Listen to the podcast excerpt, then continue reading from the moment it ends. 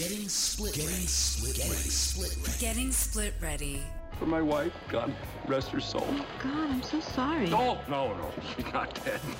We're just divorced. Unscripted and honest discussions on divorce and separation. Getting split ready. What was I supposed to tell him? I divorced you from Shane? Here's your hosts, Doug Katz and Mariah Pleasant. Hey, we're here with another split ready, or actually getting split ready short again with Joshua Burngard, uh, realtor specializing uh, in Chicago and divorce, right? And wanted to get a feel for what we're seeing in the market. I'm reading a lot, some of it's contradictory. Um, what are you seeing in the market? So we're seeing as we exit the summer month into the fall. As you can see behind uh, you, it's already starting to rain and, and give us a little. Sitting here in the rain, because Yeah. I've got three kids distance learning, and my wife is home, so this is the only place I can record. So I'm hoping. there's a constant drip on the right side of your screen. There's a drip, so I know you're covered, but there's a I know, drip. I know. Yeah. It's- so with that being said uh, we have been following as a, as a team here a bunch of economists and they have all indicated that the interest rates are going to be staying low uh, definitely through this fall through winter and possibly even in- into spring. With that being said we are starting to see as we always do here in the illinois area as the summer and the months get colder there are starting to be what we call price adjustments. And so the deals are really really lucky to be had and unfortunately, at the same time, when we're dealing with some of our sellers, uh, we've had to decline and price adjust ourselves on what we were asking. Um, on the flip side of that same conversation is, uh, although the market was very hot this summer, once the the COVID um, guidelines started to loosen, we had some short appraisals. We had some, uh, you know, again, we- you know, the comps were coming in saying you know everything was worth X, Y, and Z, and then um, in the second stage, when you're selling a home, a lender sends out from whatever lending institution that there is going to be um, the approval process. They will send someone out to tell you how much is your house worth. And when that happened uh, on twice uh, for me, uh, so plenty of them went through, but two of them on my behalf came up short. And so, unfortunately, from the seller side, uh, we actually had to lower the price in order to sell the property. That was Uh, going to be my question. Did you did did did the deal stay together? Were sellers motivated to negotiate so that the the deal stayed together, or are you finding people who still are holding on to kind of where we were a year ago? So I will tell you that the I'm uh, since we're talking about divorce here, all of my divorce clients, obviously, we had a a coming to Jesus moment, as I call it, and I kind of explained them what was going on. And obviously, I fought with the bank on actually uh, three uh, of my lows, and I, I won one, and the other ones had to let go. But with that being said, it was, hey, I'm going to fight this. This is where they're coming, and again, I've had the conversation. Um, but you know, again, my some of my individual sell, uh, sorry, individual buyers that were not rushed or any need to sell, they just wanted to because the market were was where it was, and thought it would be a great time. Um, some of them have not. They've actually held on to the property. And again, my divorce clients have obviously the reason why we're getting the house ready and putting it on the market was because either the judge had pushed us to sell that was the kind of decision or you know again it was a mutual decision to say hey Sure. we need to we, we need to move on Now, you know, I read an interesting. There's an article on NPR yesterday, and it was the first time I've ever heard the term Zoomtown instead of Boomtown, I guess. Um, and I've read a lot about New York, uh, but other uh, metropolitan areas.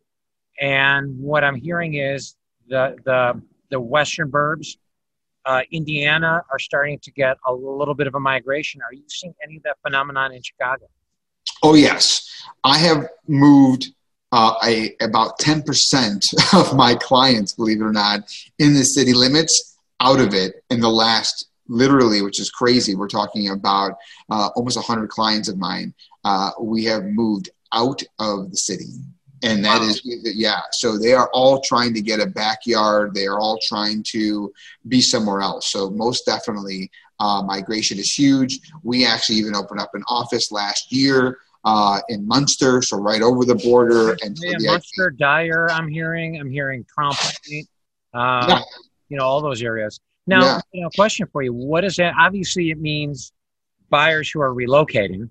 um, have to be ready for bidding wars and high prices in those areas, right? Yeah. Because that's you know it's just where people are moving to.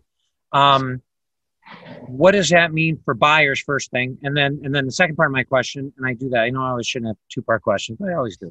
Um, is what does that mean for people moving in and out of the city? Like, how do you manage that? Because people moving out, my guess are you're seeing lower prices, and they're having to get a realistic view of what they can afford. But people moving in, are they getting better deals? Okay, let me, let me start off with your last question. So Yeah. people moving into the city, right, are getting much better deals right now. A lot of the high rises downtown, right? We're talking about the Loop, we're talking about West Loop, we're talking about um, South Loop, we're talking about Gold Coast area, uh, little into Lincoln Park, Lakeview. They've stayed pretty steady, I won't lie.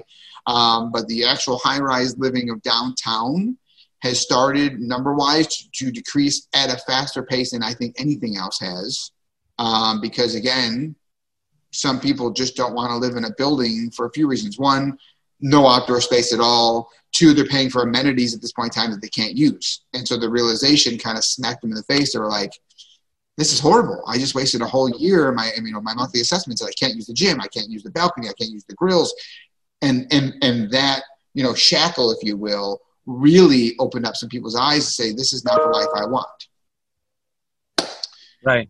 Let's fast forward realistically in about four or five years when businesses reopen in the city and they now are they're sick of commuting back and forth. I think there might be a resurge.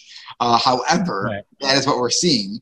And the beginning of your question was yes, there's multiple offers almost everywhere because the housing market, especially in the suburban areas and Indiana for sure, we're, they are not they are not and we're not ready for a surplus of people just coming out, coming out, coming out Right. So there was bidding wars everywhere. Um, almost every single one of my deals this past four months uh, Right. was all bidding wars in the suburbs and in the city. We've been pretty, you know, steady in regards to not having to deal with maybe more than one or two. Now, you specifically mentioned COVID. You know, the, the two factors in the articles that I read uh, are COVID, first thing, and people realizing, you know, that joint space doesn't always work in, in, a, in a situation like this, but also safety. Um, you know, we're in a tumultuous time. Are any of your buyers or sellers talking about um, safety being a concern and being out of just density where if there's unrest that they're worried about you know being in the middle of that you know you can just be a victim of circumstance Yeah, I've actually read a lot about this as well. Honestly, none of them mentioned anything about that. It was it was, it was really the frustration of money. I'm spending it for this. I have no outdoor space. Right. This, that, and the other. And it was my, like, I, my belief is their assessments they're still paying full assessments right 100%.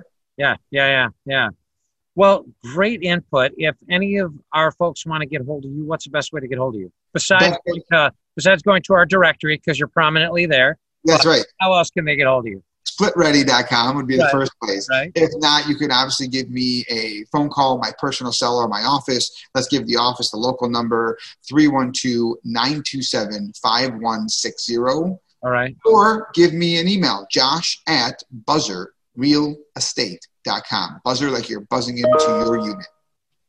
Fantastic. Well, thanks so much. You always give us great input, and I really appreciate it. And uh, um, hopefully, we'll be talking to you next quarter and seeing as strong a housing market. Yes. Thank you so much for having me. Good luck to everyone watching. You got to have a good one, my friend. Bye bye. Bye.